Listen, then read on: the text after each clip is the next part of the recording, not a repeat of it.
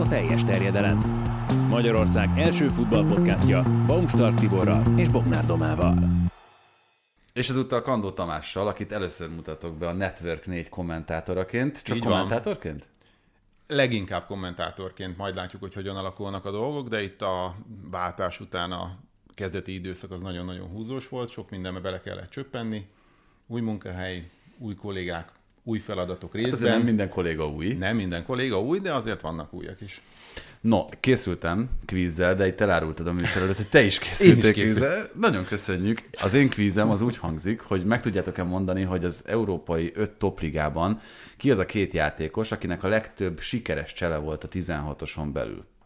Az egyik az eléggé adja magát, ennyit azért elárulhatok, igazából csak tippekről van szó. Segítsek még ligával? Melyik top 5 ligát mondtál? Igen, Akkor Mbappé az egyik. Igen, valószínűleg. nem rossz, Nem rossz, de nem. de nem.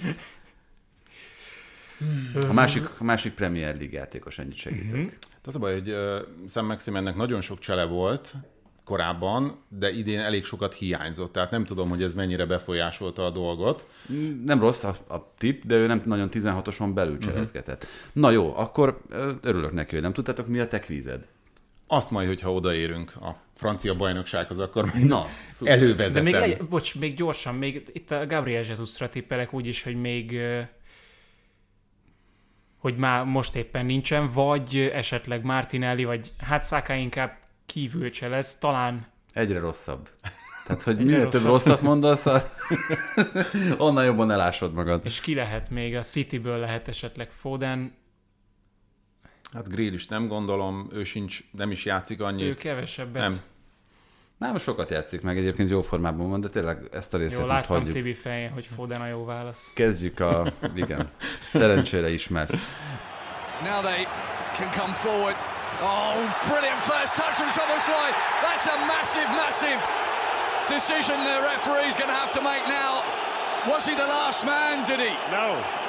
It's just a yellow then. No, kezdjük akkor a Bundesligával, miután utolsó topligaként az is elkezdődött, méghozzá nem is akármilyen meccsel, Leipzig Bayern München, és nagy örömünkre Szoboszlai Dominik főszereplésével.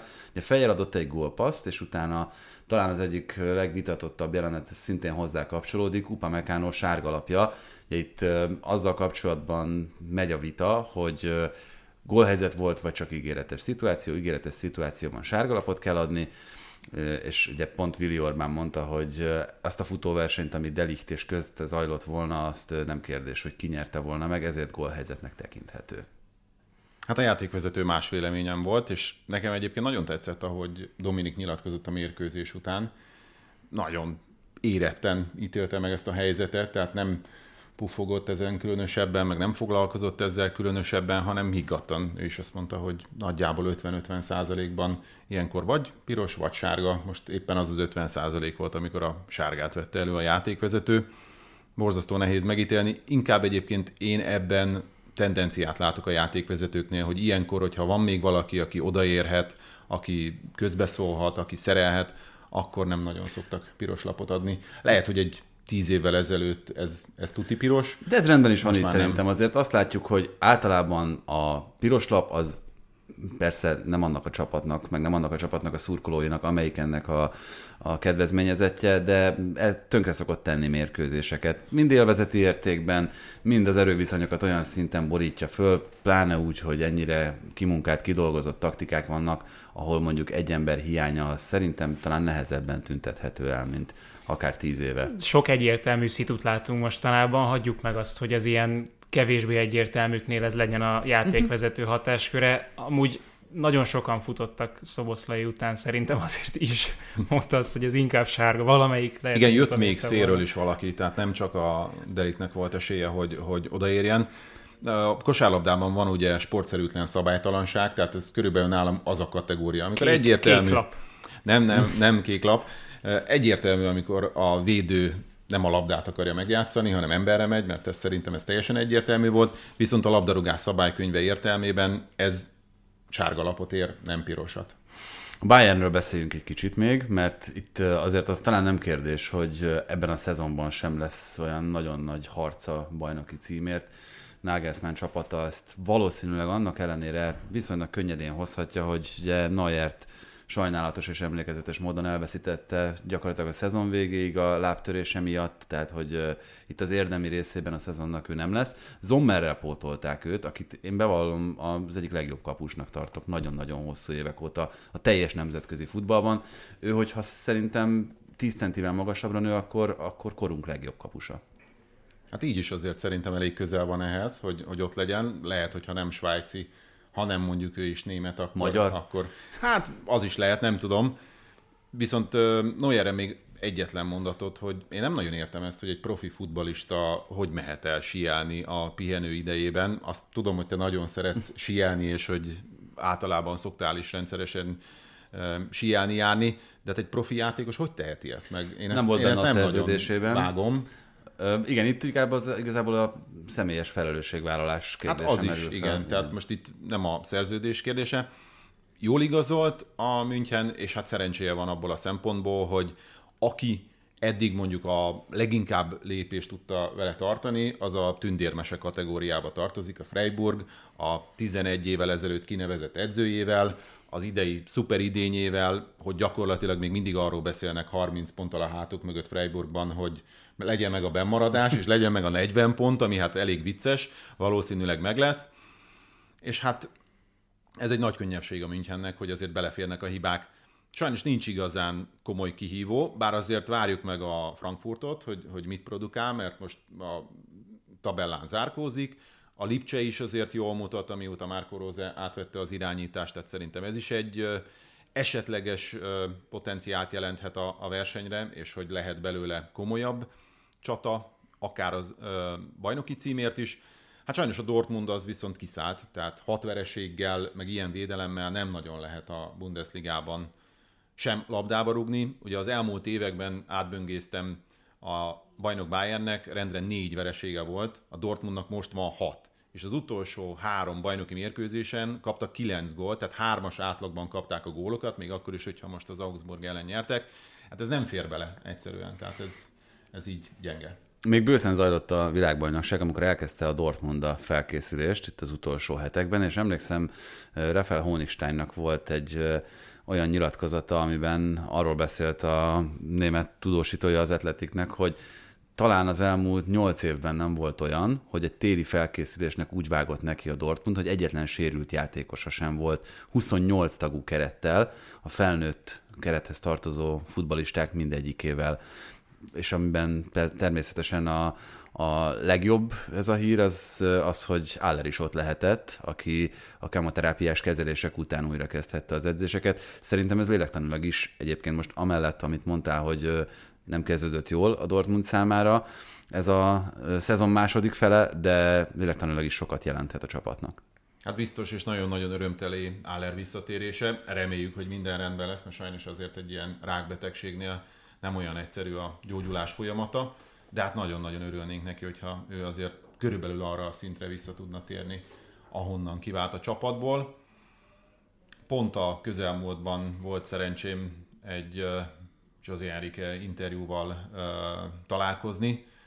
Nem tudom, hogy mennyire ismerik a nézők, vagy mennyire ismerik a futballkedvelők. Azt sem tudom, hogy nálatok a Spillernél van-e a Premier League Stories nevezetű magazinműsor, uh-huh, és persze. ugye ennek az egyik epizódjában uh, ő beszélt arról, hogy uh, neki agydaganata volt, nem tudom, hogy mennyire tudják ezt a futballrajongók, amiből szerencsére ő is uh, kigyógyult, de hát nagyon-nagyon nehéz folyamat, meg hát már én is elég öreg vagyok, úgyhogy bekönnyezi ilyenkor az ember, amikor egy ilyen sztori előjön, hogy hogy lehet ezt túlélni, hogy lehet ezt épészel feldolgozni, amikor betolják mondjuk éppen őt agyműtétre a műtőbe, meg a család, szóval nagyon nehéz kérdés ez, és hát ilyenkor azért előjön az is, hogy, hogy vannak néha a futballnál fontosabb dolgok is. Allernél is azt gondolom, hogy az a legfontosabb, hogy legyen rendben az egészsége, és aztán, hogyha lehet, akkor, akkor térjen vissza a pályára is. Nem akárhogyan tért azért vissza, tehát lehet, hogy most az Augsburg ellen kapott egy szűk fél órát, de volt ugye a Basel ellen egy barátságos meccs a Dortmundnak, és ott lőtt egy triplát. Az be is került ugye a hírekbe azért elég sok helyre, de gondolj vele, hogy, hogy így térsz vissza egy ilyen nagyon komoly kihagyás után. Hát elképesztő, ezért is vannak ezek a játékosok ott, azt gondolom, mert borzasztó nagy küzdők, bennük van a versenyszellem mindenféle élethelyzetben, mindenféle játékhelyzetben. Ez a jobbik eset, hogyha játékhelyzetben van szükség erre a versenyszellemre és erre a küzdeni tudásra. Hát reméljük, hogy, hogy tényleg minden oké okay lesz vele kapcsolatosan. Abban nagyjából megegyeztünk, hogy a bajnoki címért nagyon nagy versenyt talán nem várunk. Hol lesz izgalom a Bundesligában leginkább itt a bajnokok ligája helyekért zajló harc, a kiesés elleni küzdelem, hol számíthatunk arra, hogy akár az utolsó pillanatig kielezett lesz a dolog? Inkább szerintem a bajnokok ligája helyekért, illetve a nemzetközi kupa porondért. Ott azért van egy 5-6 csapat, amely komoly versenyt fog vívni. A Wolfsburg elég jól mutat, Ugye Nikó Kovács szépen összeszedte, van most egy 9 meccses veretlen sorozatuk, amiből lehet építkezni. A Lipcse szerintem szintén nem mutat rosszul, Frankfurt feljövőben. Szerintem az Union Berlin Freiburgot ne becsüljük le, tehát elsősorban azért ott a München mögötti csatára lehet koncentrálni. Én hátul azt látom, hogy azért ott van két-három nagyon gyenge csapat, tehát a Schalke nagyon-nagyon kilóg lefelé, Herta is rosszul mutat, rosszak a tendenciák, most rossz az újrakezdés is náluk, tehát ott azért, ott azért szerintem nem lesz olyan, olyan őrületes küzdelem, majd látjuk persze, jó lenne, hogyha elő-hátul izgalom lenne.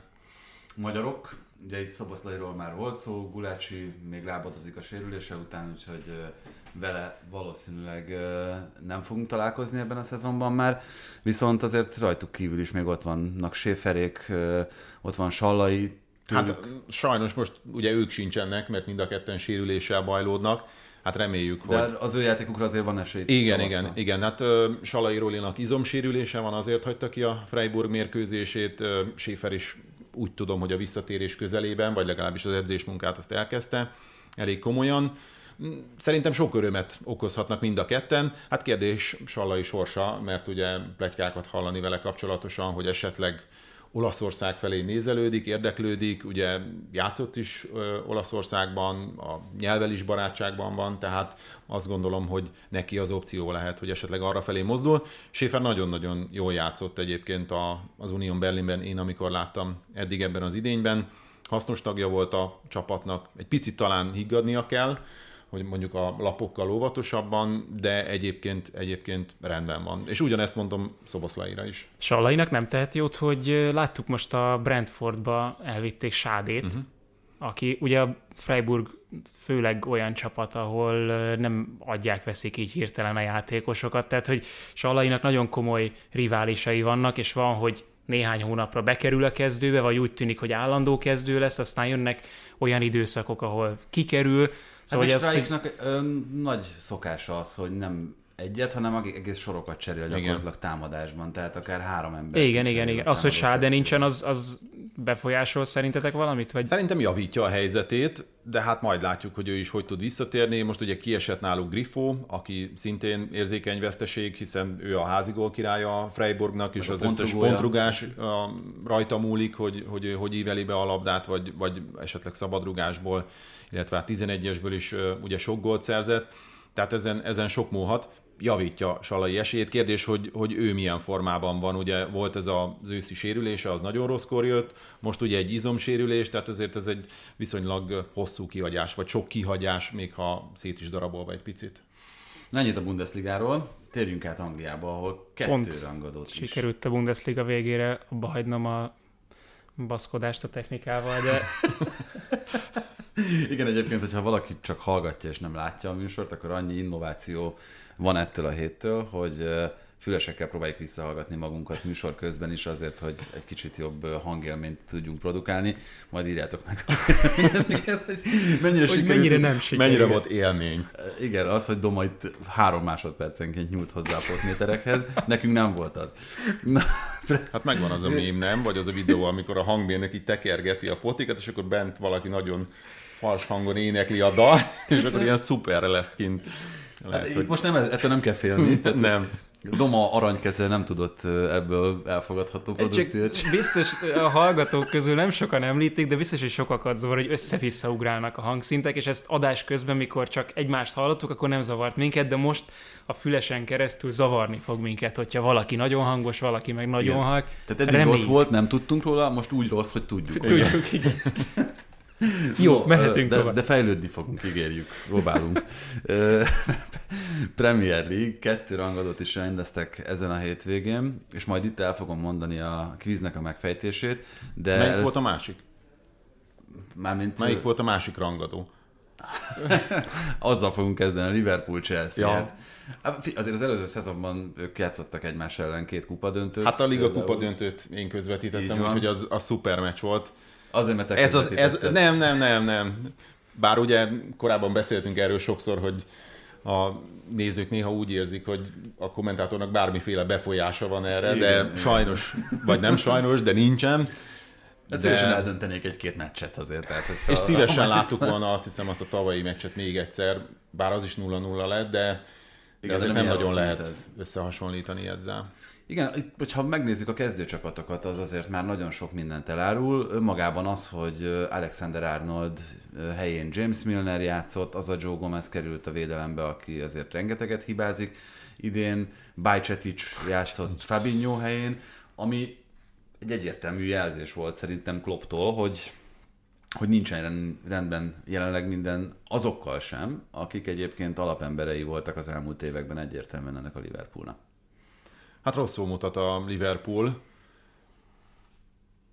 Nehéz megmondani, hogy, hogy mi a probléma. Lehet, hogy egy bizonyos kiöregedési folyamat, amit, amit látunk itt a poolnál, és ezt kellene valahogy megoldani a klubnak, akár fiatalok beépítésével, vagy, vagy fiatalabb játékosok igazolásával. Hát azért Milner nem a jövő embere, bármennyire is tiszteletre méltó, hogy mennyire sokat játszott a Premier League-ben. Igen, ez volt az 50 ezredik élvonalbeli angol meccs, Milner 1,2%-ukon játszott. Duncan Alexander, fogadjunk. Természetesen. Úgyhogy, úgyhogy nem mutat jól a Liverpool, és hát azt gondolom, hogy ezt érzi mindenki a vörösöknél, hogy, hogy ez, így, ez, így, ez így ciki. Főleg Klopp érezheti. Tehát amikor ott vannak ilyen játékosok, mint Van Dijk, mint Alexander Arnold, és főleg ilyen idények után, amikor BL-t, PL-t nyert a Liverpool, érdemes belegondolni szerintem, hogy milyen helyzetben lehet az edző, amikor égeti már a kezét az, hogy most már tényleg ki kéne szedni a kezdőből, most már tényleg valamit itt változtatni kell, és egyszerűen lehet, hogy ezekkel a játékosokkal nagyon sokáig nem mered megtenni, de aztán lehet, hogy most jött el az a pont, hogy jó, hát én ezt nem, nem bírom tovább nézni, és, és most már tényleg meg kell húzni azokat, hogy Bajcetic bekerül a kezdőbe. Tehát amikor néztük azt, hogy hogyan varjálja a középpályát Klopp, hogyan lehet még ott frissíteni, hogyan lehet a sérüléseket kompenzálni, akkor arra nem gondoltunk talán, hogy, hogy Bajcetic kezd. Arra gondoltunk, hogy Fabio Carvalho esetleg bekerülhet. Arra gondoltunk, hogy Hakpo jó igazolása után egyből a kezdőbe kerül, de hogy Bajcetic kezdő legyen, arra szerintem nem. Itt Hakpóval kapcsolatban is azért az első dolog, ami az ember eszébe jut, hogy ha Darwin Nunez ott van a pályán, akkor nekem meg nem fordult a fejemben, hogy ő lesz a balszélső, és Hakpó a center marad. És volt is a második fél időben egy olyan jelenet, amikor Klopp felugrott, és szinte magából kikelve mutogatott az első hármasnak, ott akkor helyet cserélt egy időre Nunez és Hakpó, és aztán utána visszacserélték, tehát hogy ott csak abban a szituációban kellett nekik helyet cserélni.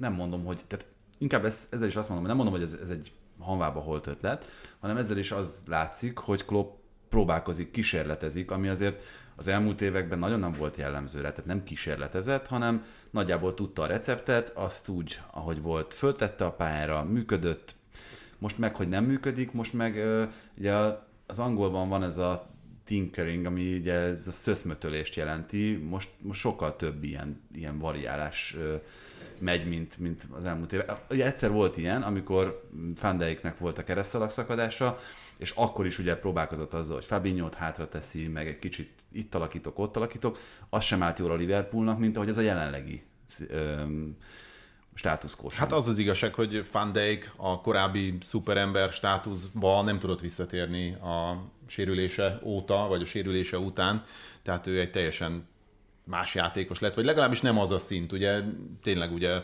nem lehetett átjátszani, nem lehetett kicselezni, nem lehetett lefutni. Ezek... Em, visszaváltozott emberré. Igen, visszaváltozott emberré. Ugyanezt mondom félig meddig Alisonra, aki azért nagyon sok helyzetben segített a csapatának. Szerintem Alisonnal van a legkevesebb gond. Nem, tehát nem azt mondom, hogy rosszul véd, viszont voltak olyan bravúrjai, voltak olyan megnyilvánulásai, momentumai, gólt is fejelt, ugye, tehát voltak olyan hozzáadott értékei. Hol vannak az Alison fejelt gólok? Igen, hol vannak? Hiány, igen, hiány ez, ez a Liverpoolból. De, de meg, meg, voltak azok a pluszok, amik kellenek ahhoz, hogy egy csapat igazán jó eredményt érjen el. Most ez nem biztos, hogy a bajnoki címet jelenti, ugye, ha jól emlékszem, ott a, a BL volt a tét, amikor az Alison fejelte a gólt, uh-huh. de ezek az apróságok kellenek ahhoz, hogy egy csapat igazán sikeres legyen, és igazán jól teljesítsen az adott ligában. Tudjátok ki az, aki még nagyon emberré vált? Nálam Salah az, aki, tehát meccsről meccsre, amikor régen hozzákerült a labda, akkor izgultál, hogy most mi következik, most azon izgultál, hogy nehogy megint elrontsa, nehogy megint belevezesse, nehogy megint körbezárják őt. Semmi. Igen, és ezt egy picit azért rossz érzés nézni, mert, mert mert hát ahhoz voltunk hozzászokva, hogy, hogy ezek, a, ezek a játékosok nagyon sok pluszt hoznak hozzá tenni, és hát nem jó a Chelsea-t se nézni, tehát ott is ugye mindenki azt mondta, hogy ha lesz egy rendes edző, aki ráadásul tehetséges, fiatal, angol, az majd itt szépen összeszedi a dolgokat, de hát ez nem így működik, úgy tűnik. Nem így működik, viszont ugye a leginkább kíváncsiak az emberek Mudrik bemutatkozására voltak, aki beállt, és azért minden labda érintésével azt bizonyította, most nem csak azzal, hogy lecseréltette szinte azonnal Milnert, hogy igen, a srácban mocorog valami. Hát szerintem nagyon-nagyon kevesen látták eddig Mudrikot igazán téthelyzetben, azért az ukrán bajnokságot viszonylag szerintem kevesen követik. Van benne spiritus, de hát hány olyan játékos látunk az utóbbi időben, aki amikor megérkezett a Premier League-ben, akkor mondjuk 3-4-5 forduló alatt úgy tűnt, hogy gyakorlatilag főnyeremény, és aztán nem ez a kategória. Ha már a Liverpool szóba került, akkor Darwin Nunez is ugye olyan nagyon nem váltotta még be a hozzáfűzött reményeket. Igen, itt mondjuk több olyan megmozdulása volt szerintem Mudriknak, akár cselekre gondolva, sarkazására gondolva, tehát passz, labda vezetés, az önbizalma a helyén van. Az igen, az egészen biztos. Ezt Én... látjuk, tehát ez, ez abszolút kell hozzá. Ugye sokat kritizálták Szoboszlai Dominikot is, hogy, hogy mekkora ego van benne. Ugye az édesapja mindig azt mondja, hogy még több kellene, mert nem kellene passzolni, hanem le kellene, el, el kellene lőni, el kellene vállalni a helyzetet. Ez kell hozzá. Tehát ez, a, ez a, az igazán profi és igazán magas szintű sporthoz, labdarúgáshoz egyszerűen kell az ego, hogy kiha innen. És az megvan Mudrikban, igen.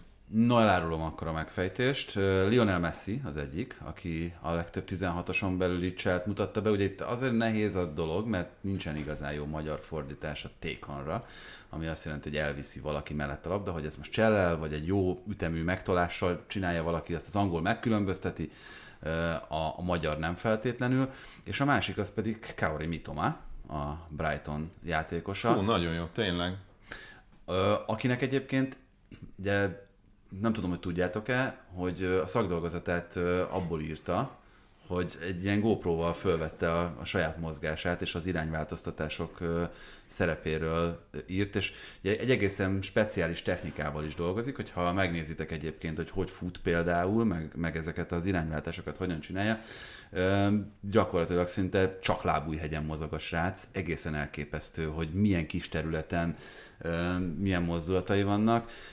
Egyelőre szerintem még kevesen ismerik, de, de a Premier League, ha már itt Mudrikról beszéltünk, akkor az egyik legnagyobb csillaga lehet itt a jövőben, hogyha ilyen ütemben zajlik tovább a fejlődése.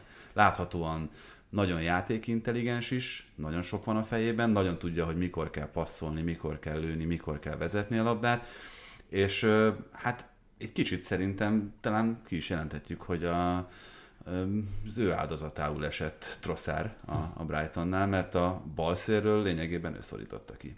Tehát az utóbbi időben többet játszott még középen Trosszár szerintem, tehát Trosszár inkább már elvágyódott, ő többnek érezte magát, főleg a VB után gyanítom, hogy ez volt, de az, az hogy Mitoma jól cselez, és jól játszik össze a társakkal, folyamatosan veszélyezteti az ellenfelet, erre jött rá az, hogy a hétvégén lőtt egy akkora gólt, hogy még kiderül, hogy ezt is tudja, pff, ez már így csalásnak tűnik. Hát meg majdnem lövetett egyet Márcsal, amit nem tudom, hogy hogy hagyott ki. Gyakorlatilag ott tényleg egy teljes zicserben. Hát úgy, hogy a fantasy csapatomban benne volt a Márcs, és ja, ezt tudták? Ezért ki kellett hagynia. Tényleg nagyon jó mitoma, és ez már szerintem az ősz folyamán is igaz volt. Akkor is volt néhány egészen kiemelkedő mérkőzése Szerintem a világbajnokságon is elég jól teljesített, mint ahogy a japán válogatott is szerintem összességében azért pozitív, kellemes meglepetést okozott. Picit egyébként én tartottam attól, hogy a VB-re rossz hatással lesz majd ez, hogy, hogy menet közben rendezik meg a világbajnokságot, és szerintem fordítva sült el ez a dolog. Tehát szerintem a VB jobb volt ezáltal az általam vártnál, így, hogy menet közben, bajnokság közben rendezték meg. Most viszont a visszatérést azért egy picit nyűgösebbnek érzem, főleg azoknál a játékosoknál, akik ugye nagyon érintettek voltak, hát mondjuk ez nem is olyan nagy meglepetés, hogy... Igen, kedves FIFA, innentől kezdve csak sivatagi végeket akarunk látni. Kizárólag novemberben. Igen. Arriving is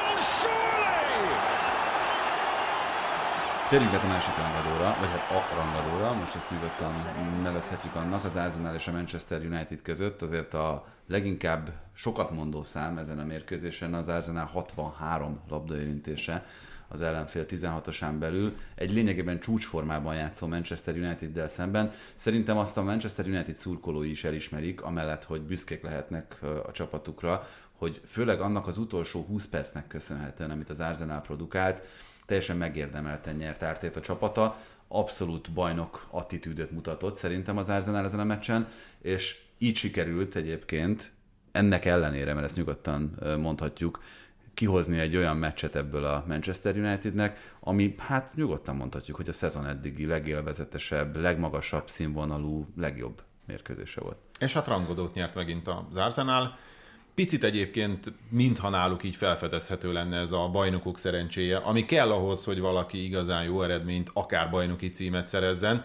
Tehát mindent ad nekik a gép, sokat tesznek ezért, dolgoznak ezért rendesen Árteta irányításával, de még ami rosszul alakulhatna, az is jól jön. Tehát Gabriel Jesus megsérül, és akkor berakja az Enketiát, aki elkezdi rugdosni a gólokat, fontos gólokat szerez. De azt, azt ő üzenbiztosan hozta mindig, amikor, amikor megkapta az esélyt. Igen, de talán nem nagyon bíztak benne, hogy, hogy ő a Gabriel Jesus adott esetben tudja pótolni. Tehát mindenki úgy volt vele, hogy úristen, mi lesz most Gabriel Jesus kidőlt, biztos, hogy összeomlik az Arsenal, és akkor jön a City, és majd szépen beelőzi. Azért a City is botladozik, ez is kell ahhoz, hogy, hogy, hogy ez igazán érdekes legyen. Hozzátéve, hogy ugye Arsenal City mérkőzést még kettőt rendeznek ebben az idényben, február 23, és azt hiszem április 23 az oda visszavágó ebben az idényben. Hármat, bocsánat, mert, mert az FA kupában is, is, igen, de hát azt gondolom, hogy azért elsősorban itt mindenkit, vagy legalábbis a... A lélektan szempontjából egyébként hát nem mindegy, igen. hogy hogy zárul az az FA kupa meccs, mert hogyha... De a bajnoki cím szempontjából. Abból, abból igen. Elsősorban azért a két bajnoki Csak mérkőzés. kihathat a, a későbbi két bajnokira az, Há, hogy voltak történik? itt a, most nem tudnám megmondani, hogy melyik meccsek voltak konkrétan, de az elmúlt években voltak ilyenek, amikor az FA kupa lehet, hogy akár a döntő, elődöntő szakaszban is, hogy azt hittük, hogy az hatással van a többi meccsre, de emlékeim szerint nem volt. Tehát Igen, volt olyan, hogy pont ellenkező történt a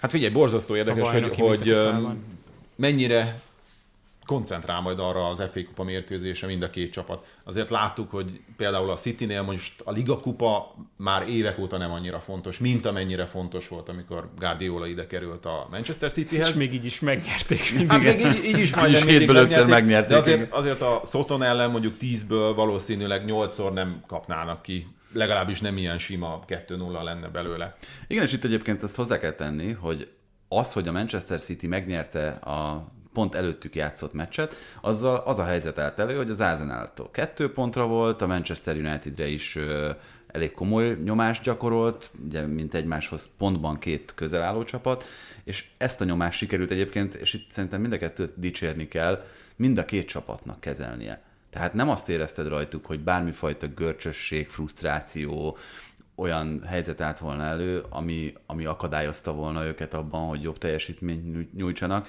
És még egy dolog, ami miatt szerintem a Manchester United a vereség ellenére dicséretet érdemel, hogy én ezt kimerem jelenteni, hogy a legfontosabb játékosa nélkül sikerült ilyen jó teljesítményt nyújtani, mert Casemiro azért az elmúlt hetekben egyértelműen bizonyította, hogy ő, amit hozzátesz védekezésben, támadásban, az olyan extra, amit jelen pillanatban senki nem tud, még akkor sem, hogyha egyébként McTominaynek nem volt rossz meccse. Hát igen, és Ha már ráadásul, az bocsánat, Arsenal szerencséjéről beszélünk, bocs. Ez is az volt. Ne, a Casemiroval kapcsolatban akartam mondani, hogy végül is majdnem, hogy felesleges volt az a sárga lap egyébként, így, hogy kiegyenlített a Crystal Palace azon a mérkőzésen. Majdnem felesleges volt az a sárga-piros, mert az, az a beugrás ott az, Igen. az elég, elég meredek volt. Arzenálról még azért egy pár gondolat. Ez a 63 labdaérintés egyébként a 16-oson belül, amióta az Opta ezeket az adatokat méri a legmagasabb szám, és hogyha arról beszélünk, hogy mondjuk 30 volt egy csapatnak egy másik ellen, akkor az már egy, egy elfogadható és nagyon jó adatnak minősül. Szakát érdemes kiemelni, aki szerintem azért is kell nagyon dicsérni, mert szerintem alapvetően nem arról volt szó, de aztán majd kijavítotok, hogyha másképp láttátok, hogy a Luxóval szembeni párharcot mindig megnyerte volna, hanem egész egyszerűen mással kereste a párharcot. Tehát ugye vagy Eriksen, vagy ö, McTominay, vagy valaki olyan került vele szembe az elmozgásainak köszönhetően, aki nem mindig tudta kezelni az adott szituációt, és ebből is kijön az, hogy egyébként Saka mennyire komplex és mennyire okos játékos. És De... mennyire jól felkészítik. Így van. Hát az biztos, hogy, hogy ilyen jól menedzselt két csapat, nyilván Guardiola City emellett nincsen még ebben a, ebben a Premier League idényben, de az nagyon durva volt, hogy milyen letámadással, milyen folytogató letámadással ment neki az Arsenal a Unitednek, és talán ebből is adódott az, hogy Szakának nem mindig sóval kellett szembenéznie ezekben a párharcokban, hanem máshol is feltűnt. De egyébként Enketiánál is azon túl, hogy a góljain meglepődünk, talán azon még inkább, hogy az összjátékban mennyire jól használható, tehát mennyire hasonlóan használható, mint Gabriel Jesus, és hogy a védekezésben mennyire ugyanolyan hasznos tud lenni, sőt, talán még többet is hozzátesz, mint Gabriel Jesus, tehát ugyanúgy ezekbe a letámadásokba, akár a visszasegítésekbe is Enketia is, Saka is, Martinelli is félelmetesen sokat hozzátesz. És hát élvezik a játékot, szerintem ez abszolút látszik rajtuk, hogy gyakorlatilag különösebb teher nélkül, mert ugye, ha jól tudom, az Arsenalnál a legjobb négy volt a célkitűzés, tehát ez gyakorlatilag megvan, innentől kezdve nagyon nem kell ezen, vagy hát már nem nagyon kellett eddig sem aggódni, tehát ez meg lesz. Jó eséllyel, és hát az, hogy a bajnoki címért küzdenek, hát nem mondom, hogy tündérmese kategória, meg pláne nem mondom a Leicester City-t, amelynek ugye nézhetetlen volt a játéka, amikor megnyerte a bajnoki címet, itt azért szó sincs erről, de hát azért nem tudom, hogy milyen ott szaladták az Arsenal bajnoki címét a szezon előtt. Szerintem van olyan szurkoló az ágyúsok között, aki néhány fontot azért feldobott erre, és lehet, hogy elég jól jár a szezon végén. Hát annyit biztos nem nyer vele, mint a, annak idén a Leicesterrel lehetett nyerni, viszont ugye az Arsenal most már az ötödik csapat a Premier League-ben, amelyik féltávnál az 50 pontos álomhatárt elérte, ami egészen döbbenetesnek mondható.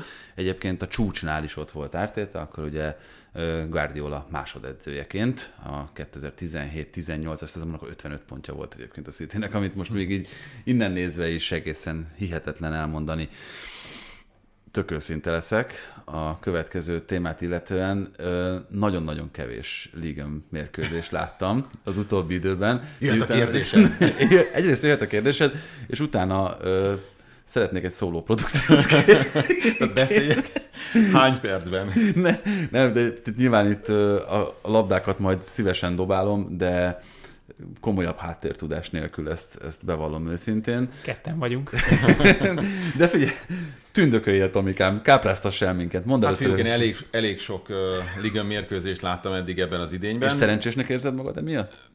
Van olyan, amikor szerencsésnek, van olyan, amikor kevésbé szerencsésnek. Én szerintem, akik, amely csapatok most elől vannak a ligönben, azok, azok fogyasztható focit játszanak.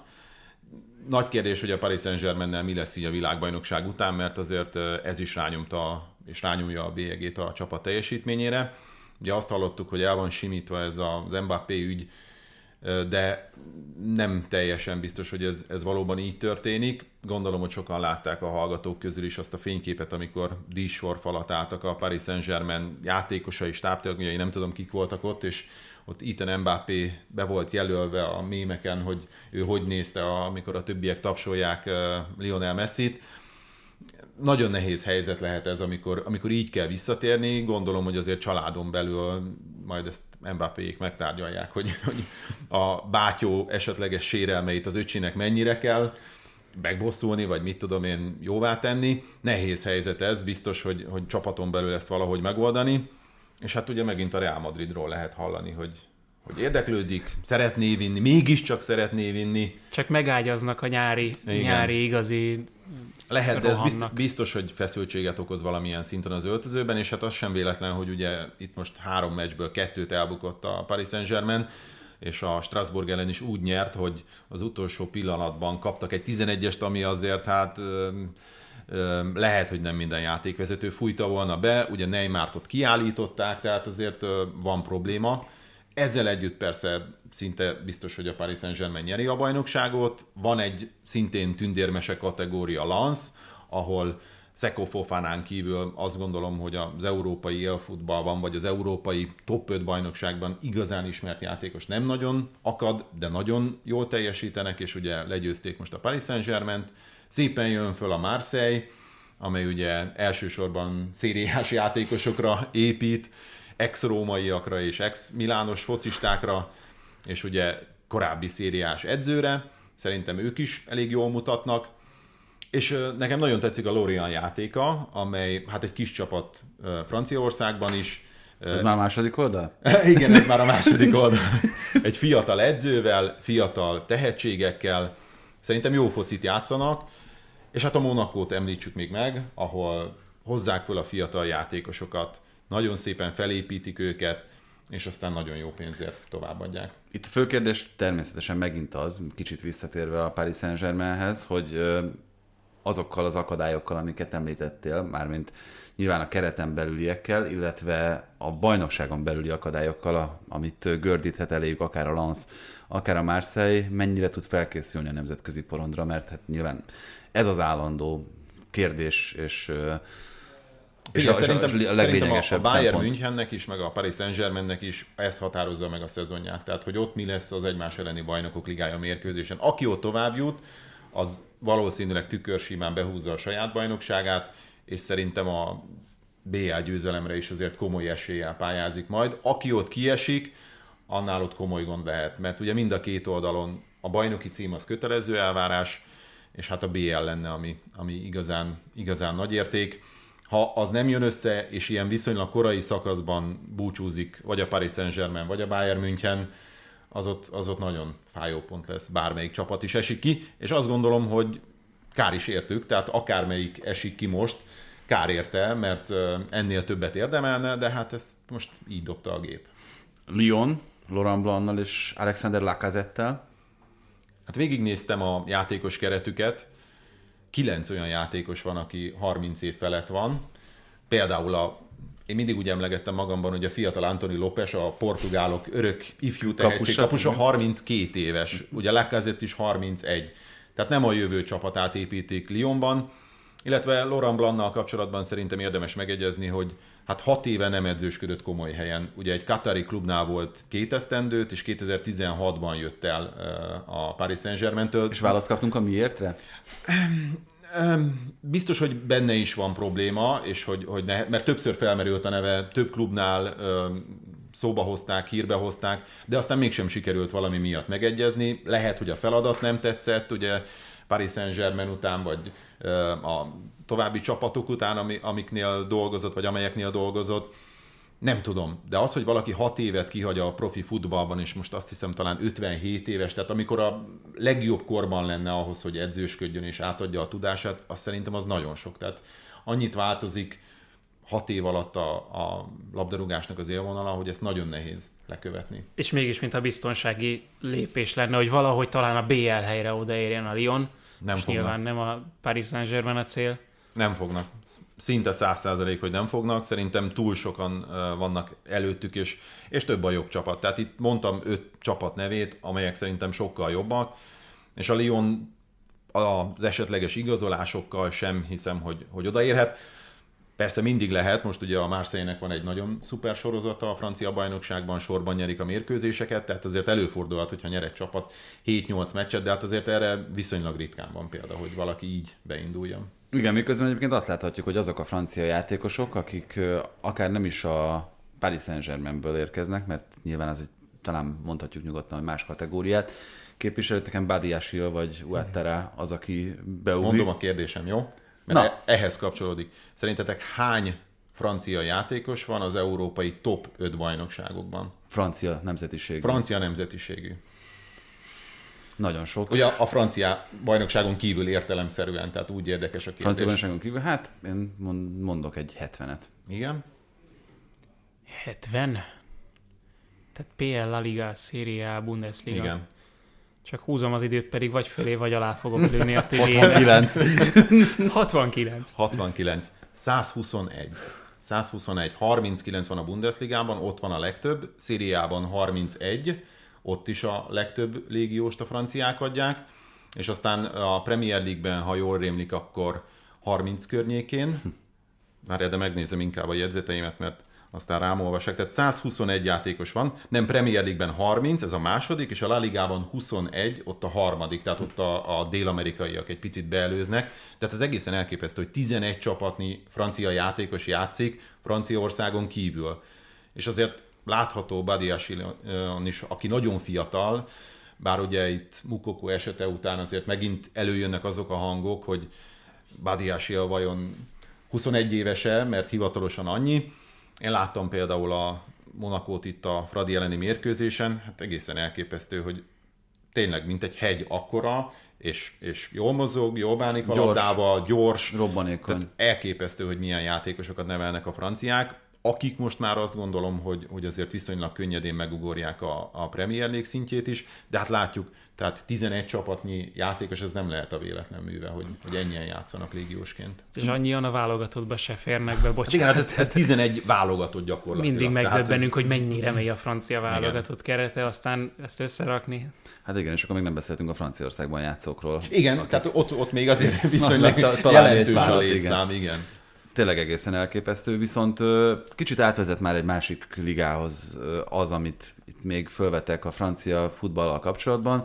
Kicsit hasonlóan, mint Olaszországban, itt a járványhelyzet alatt nem hogy sikerült feljebb slófolni a futball értékét, hanem ugye tudjuk azt, hogy elég szerencsétlen okok miatt még kevesebbet kapnak a csapatok a televíziós szerződésekből, és ez tökéletesen meglátszik a piacon, mert ide kapcsolódik, hogy ad el minden francia csapat egyébként meglehetősen jó pénzért is, de az is látszik, hogy hasonlóan egyébként az olasz, a spanyol klubokhoz, főleg itt ugye már a középszinten nézve, teljesen meg van kötve a kezük. Tehát, hogy ha nem tudnak a saját utánpótlásból építkezni, akkor gyakorlatilag Kész. Igen, viszont hoztak egy jó döntést, ugye csökkentik a létszámot ettől az évtől kezdődően, tehát 20 csapatról leviszik 18-ra a létszámot, ebben az évben a ligönből ugye 4 csapat esik ki, és majd csak kettő jut fel. És szerintem ez megint egy jó döntés, mert valóban 20 élvonalbeli csapat, amely mondjuk a Paris Saint-Germain-nel fel tudja venni a versenyt, azért nem biztos, hogy van Franciaországban. 18 talán, picit még szorosabb lesz majd ezáltal valószínűleg a küzdelem, még jobban összpontosul mindenféle lehetőség, akár pénzügyi, akár játékos állomány kapcsán. Szerintem ez egy jó döntés, hogy, hogy csökkentik a létszámot, és hát az előbb említettem a Paris Saint-Germain Strasbourg elleni mérkőzését, azért a Strasbourg nagyon közel van a veszélyzónához, nagyon közel van ahhoz, hogy kiessen, és azért mégis pariban tudott lenni a párizsiakkal. Igen, hát, hogy pontos számokat mondjunk, ugye költeni még szinte semmit nem költöttek a francia klubok, miközben 107 millió euróért adtak el. Tehát az a furcsa, hogy ami megjelenik bevételi oldalon, az ellentétben például azzal, ami Angliában akár egy kis vagy középklubnál történik, hogy szinte azonnal forgatják vissza a piacra és vásárolnak új játékosokat, itt láthatóan ez működésre kell a kluboknak. És hát akkor itt áttérhetünk Olaszországba, ahol szintén nagyon-nagyon hasonló problémákkal küzd jelen pillanatban az olasz futball. Is. Ugye, hát is. És ott is ugye arról beszélünk, hogy nem éri el a 700 milliót a jelenlegi három éves televíziós szerződése a szériának, ami egy rettentően alacsony szám, ugye az egy kilencede annak, amit a Premier League-ért fizetnek jelen pillanatban a nemzetközi jogokért. Ez is ugye arra készteti a klubokat, hogy különböző megoldásokat válasszanak, amik én azt mondom, most nem felmentve a Juventus-t, meg most ugye nem úgy tűnik, hogy nem csak a Juventus-t, hanem más klubokat is vizsgálnak, hanem ha versenyképes akar maradni egy klub, akkor, akkor megpróbálja megkeresni a kiskapukat. És én ennek tudom be azt, hogy, hogy ez idáig gyűrűzött ez az ügy. Biztos, és sajnos azt gondolom, hogy ha nagyon megpiszkálná a nem tudom, adóhivatal, Nemzetközi Labdarúgó Szövetség, bárki az élklubok ügyeit, akkor, akkor nagyon csúnya dolgokat találnának. De csak Olaszországban? Nem csak Olaszországban, nem. Hát azért a pénzügyi fair play szabályait is azért igencsak feszegetik, tehát azért a Chelsea átigazolását és költését is azért egy kicsit kikerekedett szemmel nézi szerintem mindenki, hogy ez hogy lesz a könyvelésben lefektetve, hát ilyen Mudrik 7 plusz 1 éves szerződés, 7 és fél plusz, 7 és fél plusz 1 éves szerződésekkel és hasonló megoldásokkal kell ezt valahogy rendbeszedni. Hát meg három alkalmazottat foglalkoztató londoni cég támogatja a Manchester City-t fontmilliókkal, tehát nagyon sok ilyen dolgot lehetne kipiszkálni, de akkor ugye arról beszélünk, hogy a Juventusnál 10 sportvezetőt tiltottak el hosszabb, rövidebb időre a futballal kapcsolatos minden tevékenységtől. Akik ugye tudták ezt, tehát mindenki megdöbbent, amikor a teljes vezérkar lemondott, hogy akkor most mi történt. Ők Nyilván. ugye ezt tutira tudták, hogy, hogy mi fog jönni. Nyilván ugye Paratici, aki jelen pillanatban a Tottenhamnél dolgozik, 30 hónapos eltiltást kapott, ez azért akárhogy is nézzük két és fél évig tartja őt távol minden futballügytől, hogyha ez érvényben marad, és a Juventus pedig 15 pontos levonással sújtották. Azt próbáljuk megfejteni szerintem, hogy ez, és itt csak kizárólag a ti értékelésetekre vagyok kíváncsi, és a véleményetekre, nem a hátterére az egésznek, hanem, hanem hogy milyen érzések kavarognak azzal kapcsolatban bennetek, hogy ez mennyire méltányos. A klubot így büntetni, csak ez a módja, vagy azt mondani, hogy, hogy ha pénzügyi vétséget követett el valaki, akkor pénzügyi büntetést fizessen, vagy mondjuk sportszakmailag is fizesse meg az árát, mert jogosulatlan előnyhöz jutott. Fú, de nehezet kérdezett Tibi tőlünk. Ez pont, vagy nem pont, bocsánat, messze nem pont, de vannak hasonló kérdések a sportban, mint például az orosz sportolók, csapatok kizárása. Tehát, hogy De figyelj, ezzel az, kapcsolatban hogy... csak moralizálni lehet. Tehát igen, a, a, igen, a igen, pontos igen, igazságot igen. azért nem nagyon tudjuk, meg itt, amit Tomi is mondott, hogyha nagyon megpiszkálnánk minden klubnak a háttéralkuit, pénzügyeit, akkor lehet, hogy találnánk túlpisságokat még. Akkor ez egy mékas valószínűleg. A 15 pont az így elsőre nagyon soknak tűnik egyébként. Hát, hát ezzel hogy... ugrik a BL szereplés, és ugye most pedzegetik, hogy kizárják a juve a nemzetközi porondról is, tehát ez is azért elég érzékeny csapás lenne. Most ezt nem tudom, hogy ez, ez már is életbe léphet, vagy, vagy ez későbbi, ugye a pontlevonás az, az van. Tehát ez az olasz futball önsorsrontó, szerintem most már nagyon-nagyon hosszú évek, sőt, talán mondhatjuk, hogy évtizedek óta, és ezzel nem azt akarom mondani, hogy aki csal, azt nem kell megbüntetni, hanem olyan környezetet és olyan klímát kellene teremteni itt a klubok számára, amikben ezek a dolgok ezek kevésbé fordulhatnak elő, és kevésbé kell, hogy előforduljanak. Tehát itt ugye kezdve a stadion helyzettel, ami infrastruktúrálisan óriási lemaradás. Azt kellene először rendbe rakni. De ezt akartam mondani, hogy egy másik dolog a spanyol bajnokságban legalább ö, látszólag van olyan szabályozás, ami, ami lekorlátozza, hogy ki hogyan bánhat ezekkel, bár a Juventus ez egy picit más jellegű pénzügyi mahináció volt, de ettől függetlenül, hogyha megadják a keretet, hogyha nem az utólagos felülvizsgálattal és büntetéssel, hanem hogyha a megelőzéssel foglalkoznának inkább az ilyen esetekkel kapcsolatban, az sokkal inkább lenne célra vezető. Mert az, hogy arról szólnak a hírek, hogy a Juventus csalt, a Juventus-tól levonnak 15 pontot, a Juventus-t hátra sorolják, akár bajnokságokkal, most ugye nem a mostani esetről beszélek, az a széria egészének az imidzsét rombolja. Hát meg ha már Tehát szóba ezzel... került a TV közvetítés, azért sokat esik azt gondolom a szériá értéke is, vagy sokat esett abban az időben, amikor ugye a Juventus vissza lett sorolva a Serie B-be. De még az is sokat számít, hogy a Juventus éppen bajnoki címért van hát versenyben, persze. vagy a középmezőnyben sínylődik valahol. A Serie saját maga alatt, vág, maga alatt is vágja ezzel a fát gyakorlatilag. Azért nem értem, hogy, hogy ők miért ezt a megoldást alkalmazzák. Na egyébként tehát nem fogom, nem fogom hagyni, hogy ne válaszoljatok az előző kérdésre. Még addig gondolkozhatok, ameddig csak nagyon gyorsan összefoglalom tényleg szörmentén, hogy hogy miről van szó. Ugye kettő különböző ügy a Juventusszal kapcsolatban. Az egyik az igazolások kapcsán megejtett túlárazások, ennek ugye az állatorvosi lova volt a Pjanic Artur uh-huh. csere, ahol... Ami mind... már akkor is szaglott, amikor persze, ez persze, ez teljesen nyilvánvaló, ugye ott a Barcelonával mahináltak. Kérdésem itt ezzel kapcsolatban is az, csak így zárójelbe téve, hogy ha ebben két klub vett részt, akkor, akkor miért csak az egyik az, amelyiket büntetnek ebben a helyzetben. A másik az pedig egy járványhelyzet alatti szintén mahináció azzal kapcsolatban, hogy a játékosokkal megbeszélték, hogy csökkentik a fizetésüket egy bizonyos százalékkal, de feketén odaadják ennek egy részét, és erről még feljegyzés is készült, elég amatőr módon, hogyha itt bűnözőknek adhatok tanácsot. Hát a ha bűnöznek, akkor bűnözzenek rendesen. nem? Tehát ez, ez a kategória. Igen, hogy... tehát, hogy ha bűnöznek, bűnözzenek rendesen. Nem sikerült, és ennek a kettő ügynek a folyamánya lett ez a jelenlegi büntetés, amelyben ezeket az érintett sportvezetőket megtalálták, megbüntették, és ez egy 2021 óta tartó nyomozás egyébként, amiben 59 sportvezetőt és 11 klubot felmentettek a Juventus esetében. Ez, ez nem ők, ők nem rakták oda a papírt. A... ők elégették, vagy megették, vagy nem tudom, mit csináltak. Na, és akkor tényleg csak kizárólag a morális részére vagyok kíváncsi, hogy ti ezt hogy ítélitek meg. Hát Tibi, csalni szerintem nem szabad. Tehát az, az egy csúnya dolog. Csúnya dolog. És ö, valószínűleg a Juventusnál is, hogyha ez valami ennyi-ennyével el lenne intézve a szövetség részéről, akkor, akkor azt mondanák, hogy jó, akkor menjünk tovább.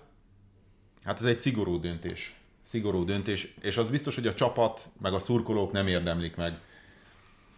Nehéz ebben igazság. Hogy kell büntetni a futballban? Tehát itt inkább én erre vagyok kíváncsi. Mert ugye azt mondjuk, hogy nem jó az, hogyha szurkolói rendbontás történik, akkor üres kapus meccseket játszanak.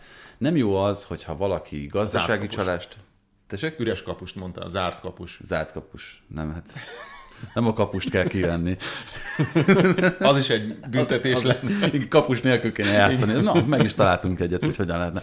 Szóval üre, zárt kapus meccset kell játszani. Azt mondjuk, hogy ha gazdasági bűncselekmény történik egy klubnál, akkor ne vonjanak le pontot, mert hogy az nem feltétlenül a sportszakmai részed, miközben egyébként összekapcsolódik a kettő, hogy ha jobb játékosaid vannak emiatt, akkor, akkor jobban fogsz teljesíteni. Szóval hogyan lehet ezt arányosítani inkább ez a én továbbra is azt mondom, hogy, és a játékban is ezt mondanám, hogyha van egy olyan szabály, ami nem egyértelmű, amiben lehet kiskaput keresni, akkor azt egy játékos ki fogja használni a pályán. Hogyha itt vannak olyan kiskapuk, amiket ki lehet használni, amivel szabálytalanul versenyelőnyt szerzel, akkor azt ki fogja egy klub használni.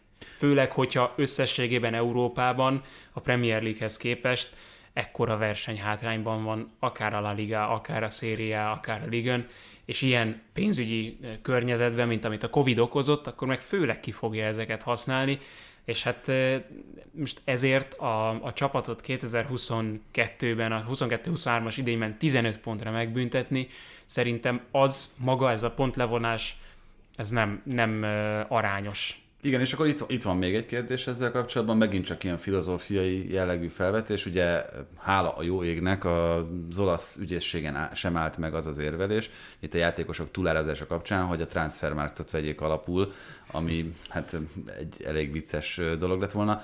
A játékosok értékét ugye a kereslet és a kínálat viszonyrendszere határozza meg, tehát hogy nincs olyan, hogy te objektív szempontok alapján egy táblázatból kiolvasva a különböző adatokat, életkort, akár fizikai paramétereket be tudsz árazni egy futbalistát. És e, ez pont azt a kiskaput jelenti, amit ezelőtt te is említettél, Doma, hogy akkor innentől kezdve lehet mahinálni vele, de nem tudod egyértelműen megmondani, hogy Mudrik érte 88,5 millió fontot, hogyha itt a végső kontót nézzük. A Chelsea-nek, hogyha egy ilyen típusú játékos kellett most pont ebben a helyzetben, és csak ő ennyiért volt elérhető, akkor ért. És akkor itt a vita lezárva. Ki mondja meg azt, hogy egyébként Pjanic és Artur az, az, az megmondhatjuk, mert persze tudjuk, hogy, hogy nem volt ekkora értékű futbalista, mint amennyiért ott a Barcelona meg a, meg a Juventus kicserélte, de ez nem áll meg sehol ez az érvelés. Hát mindig lesznek kiskapuk, és mindig lesz, aki megpróbálja ezt kihasználni, de az biztos, hogy ez így nagyon nehéz, úgyhogy a csapatot büntetik, arról nem is beszélve, hogyha esetleg ebből a nemzetközi kupaporondról történő kizárás az megint egy mély ütés lesz a Juventusnak, amelynek azért egyébként is van baja, Persze lehet, hogy ebben a Napoli elleni 5-1-ben ez is benne volt, tehát gondolom, hogy a játékosok is nagyon azért... szórakoztató meccseket játszik a Juventus, Abszolút, amióta ez a baj, abszolút. baj fel. Hat Most ez a három, igen, Hát ez, a, ez az Atalanta tegnap, ez 3-3, ez kimondottan élvezetes és, és jó focit hozó. Lekerült róluk ez a teher. Mondjuk annyi pozitívum, hogy a szériában is gyakorlatilag majdnem, hogy tündérmese bontakozik ki, tehát ezzel a Nápoli várható bajnoki címmel, vagy hát most már azért elég jó esélyük van rá, tehát ez megint ilyen futballromantika, hogy a top 5 bajnokságok majdnem mindegyikében van egy ilyen sztori, ugye a spanyoloknál a Barca Real páros azért el vívja a maga csatáját, a többi helyen azért van egy-egy ilyen... Kettőn. Hát igen. Hát én azért ide, ide sorolom a Lanz is, ja. meg, a, meg a Freiburgot is eddig, hogy, hogy gyakorlatilag tényleg egy, egy bemaradásért küzdő csapat most a BL-ért küzd, és ugyanez a Lanz, tehát azért ez, tehát egy, egy 8 helyre elegendő pontot össze. Az lesz belőle egyébként jó eséllyel. tehát, tehát jó eséllyel az lesz belőle. De igen, de a Napoliból bajnok lesz jó. A Napoliból bajnok lesz, igen. Igen, ugyanúgy 50 pontot gyűjtöttek, mint az Arsenal, amit kiemeltünk. Az arsenal kapcsolatban egy ugyanúgy egyébként lehengerlő focit játszanak, ami a szemnek is egyébként egy, egy nagyon kedves dolog, hogyha valaki Arsenal vagy Napoli mérkőzéseket néz. Még egy téma, amiről olyan megint csak kérdezek, jó? hogy tetszett az olasz szuperkupa döntő? Sok gól van. hát nagyon sima volt.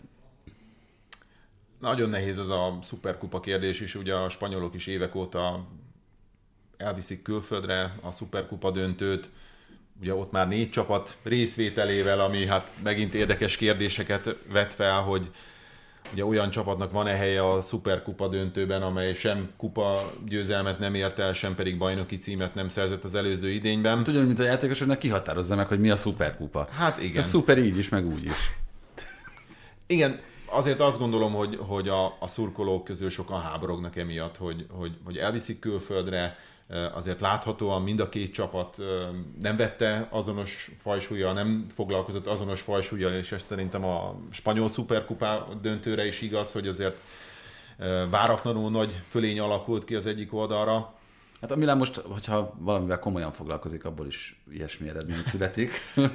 Újabban. Jó, hát ezt, elő, ezt előre nem tudják ők sem, tehát azért gondolom, hogy nem így tervezték a bajnokság folytatását nehéz ez a szuperkupa kérdés is. Hát a csapatok is ezzel egyértelműen pénzt gyűjtenek, tehát most ezen nincs mit szépíteni, tehát ezzel egy kicsit pofoznak a hát költségvetésem. Pont, a, pont amiről beszéltünk, égető szükség van ezekre a, ezekre a milliókra, amiket ezekkel a um, Jó, egyébként gyűjtenek. visszatérve csak egy mondat erejéig a Bundesligára, ott gyakorlatilag minden meccsen, szinte minden meccsen teltház van. Tehát nem tudom, hogy a, a németek ebből a szempontból mit csinálnak jól, de valamit nagyon jól csinálnak. Persze megvannak a létesítmények, de még a Bundesliga 2-ben, a Hamburg hazai meccsein is szinte teltház van.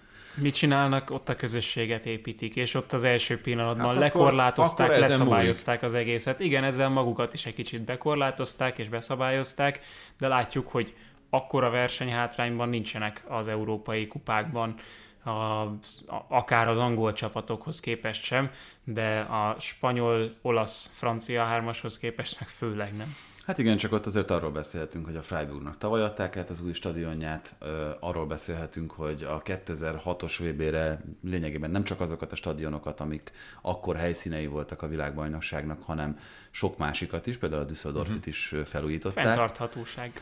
Fentarthatóság és, és egyébként tehát szerintem ott nagyon nagy ugrás volt, mert ugye az olasz stadionok nagy része az a 90-es VB-re épült, vagy épült újra, mert ugye sokat... Tehát 30 évesek, sokat több mint 30 évesek. Igen, és nagyon-nagyon más építészeti megoldások, meg elképzelések voltak a, a 80-as évek végén, mint a 2000-es évek elején, és itt jön be pont az, amit Doma mondott, hogy fenntarthatóság, teljesen más kiinduló helyzetből vágtak neki aztán a folytatásnak, miközben Olaszországban a Juventus, amely mintaklubként funkcionált egészen mondjuk 2018-ig, ezt nagyon szépen megugrotta a saját stadionnal, látható is volt az eredménye otthon is, a nemzetközi porondon is, nagyon logikusan felépített klubstruktúrával mentek el egy, egy darabig. De hát azzal tudom befejezni itt a műsort, hogy ugyanúgy, mint ahogy, ahogy minden birodalom, meg, meg minden kultúra egyszer megszűnik, ahogyan az ókori görög vagy, vagy római, úgy... Ugye a Premier League is? Vagy... Nem, a, pre, nyilván a Premier League uralma is azt gondolom, hogy jelen pillanatban még abszolút felívelőben van, tehát hogy még talán ez lesz ennél erősebb is, de nem gondolom, hogy örökké tart, mint ahogy a kluboknál is. lesz helyett a Superliga? Lehet, hogy azt fogja megtörni. Nem, közeledik a La Liga most már. Nagyon ilyen komolytalanul fejezzük be ezt az adást hanem azzal, hogy köszi Tomi, hogy eljöttél Én hozzánk. a meghívást. Ismételt. Ja nem, még azért egy dolgot hadd kérdezzek, Liga Kupa? Mond. Mert azt te fogod kommentálni. Ö... Newcastle? Mondok egy merész tippet, igen, igen, szerintem a Newcastle-nek jó esélye lesz. Ha tudnak végre gólt rugni, mert ugye a védekezésük az elképesztő, tehát ugye most 15-ös veretlen sorozatuk van most már éppen, 9 győzelemmel és 6 döntetlennel. Ami a legdöbbenetesebb adat, ezt most néztem, hogy... A 6-0-0? Nem, hanem ha az, nem? hogy hogy a legutóbbi 16 bajnokjukon nem kaptak gólt az első félidőben. Ez egy több mint 20 éves rekord. Ez egészen hihetetlen. Hát igen, kellene egy jó gólvágó, és nem Callum Wilsonnak kellene. Ah, jó, Callum Iszák. Ott van. Iszak is jó. Jó, hát Iszak, Iszak az rendben van, tehát a hat meccsen négy gól, vagy valami ilyesmi, ugye alig Igen. játszott, és, és így, így van elég jó átlaga. Én azt gondolom, hogy a, a Newcastle-nek ez nagyon fontos lesz. Tehát, tehát ők, ők talán akik, akik leginkább hát, Nekik is, erre. de hogyha a Unitednak a legnagyobb esélyt keressük idén egy trófára, akkor az nem biztos, hogy a Barca párharc utáni Európa Liga folytatása Hát az ugyanaz, a... mint a Paris Saint-Germain Bayern München, tehát ott mm-hmm. azért... Uh, 2017 mondjuk, óta nem volt trófea a Unitednél. Igen, tehát aláírnák szerintem a United szurkolók is a fejlődést és a fejlődési ívet látva, hogy idén egy Liga Kupa cím, és akkor jövőre meg a kezdetektől fogva a bajnokságért megy a United. Lehet, hogy így lesz. Igen, a newcastle van esélye, és szerintem, szerintem sokat is fognak tenni. Jó edzővel, szépen összerakott csapat, egész sok jó játékossal, bár azért van egy-két uh, lyukas poszt, és, és van egy-két olyan focistájuk, akik valószínűleg más angol élcsapatban nem nagyon férnének be gólt kell rugniuk, és akkor teljesen rendben lesznek. Jövőre akár a bajnoki címért is versenybe szállhatnak. Két 0 0 val és egy 11-es párbajjal is tovább tudnak jutni. Na, Tomi, tényleg köszönjük szépen, hogy eljöttél. Köszönöm a meghívást. És nektek pedig a meghallgatást, megtekintést jövő héten is jövünk. Sziasztok! Sziasztok!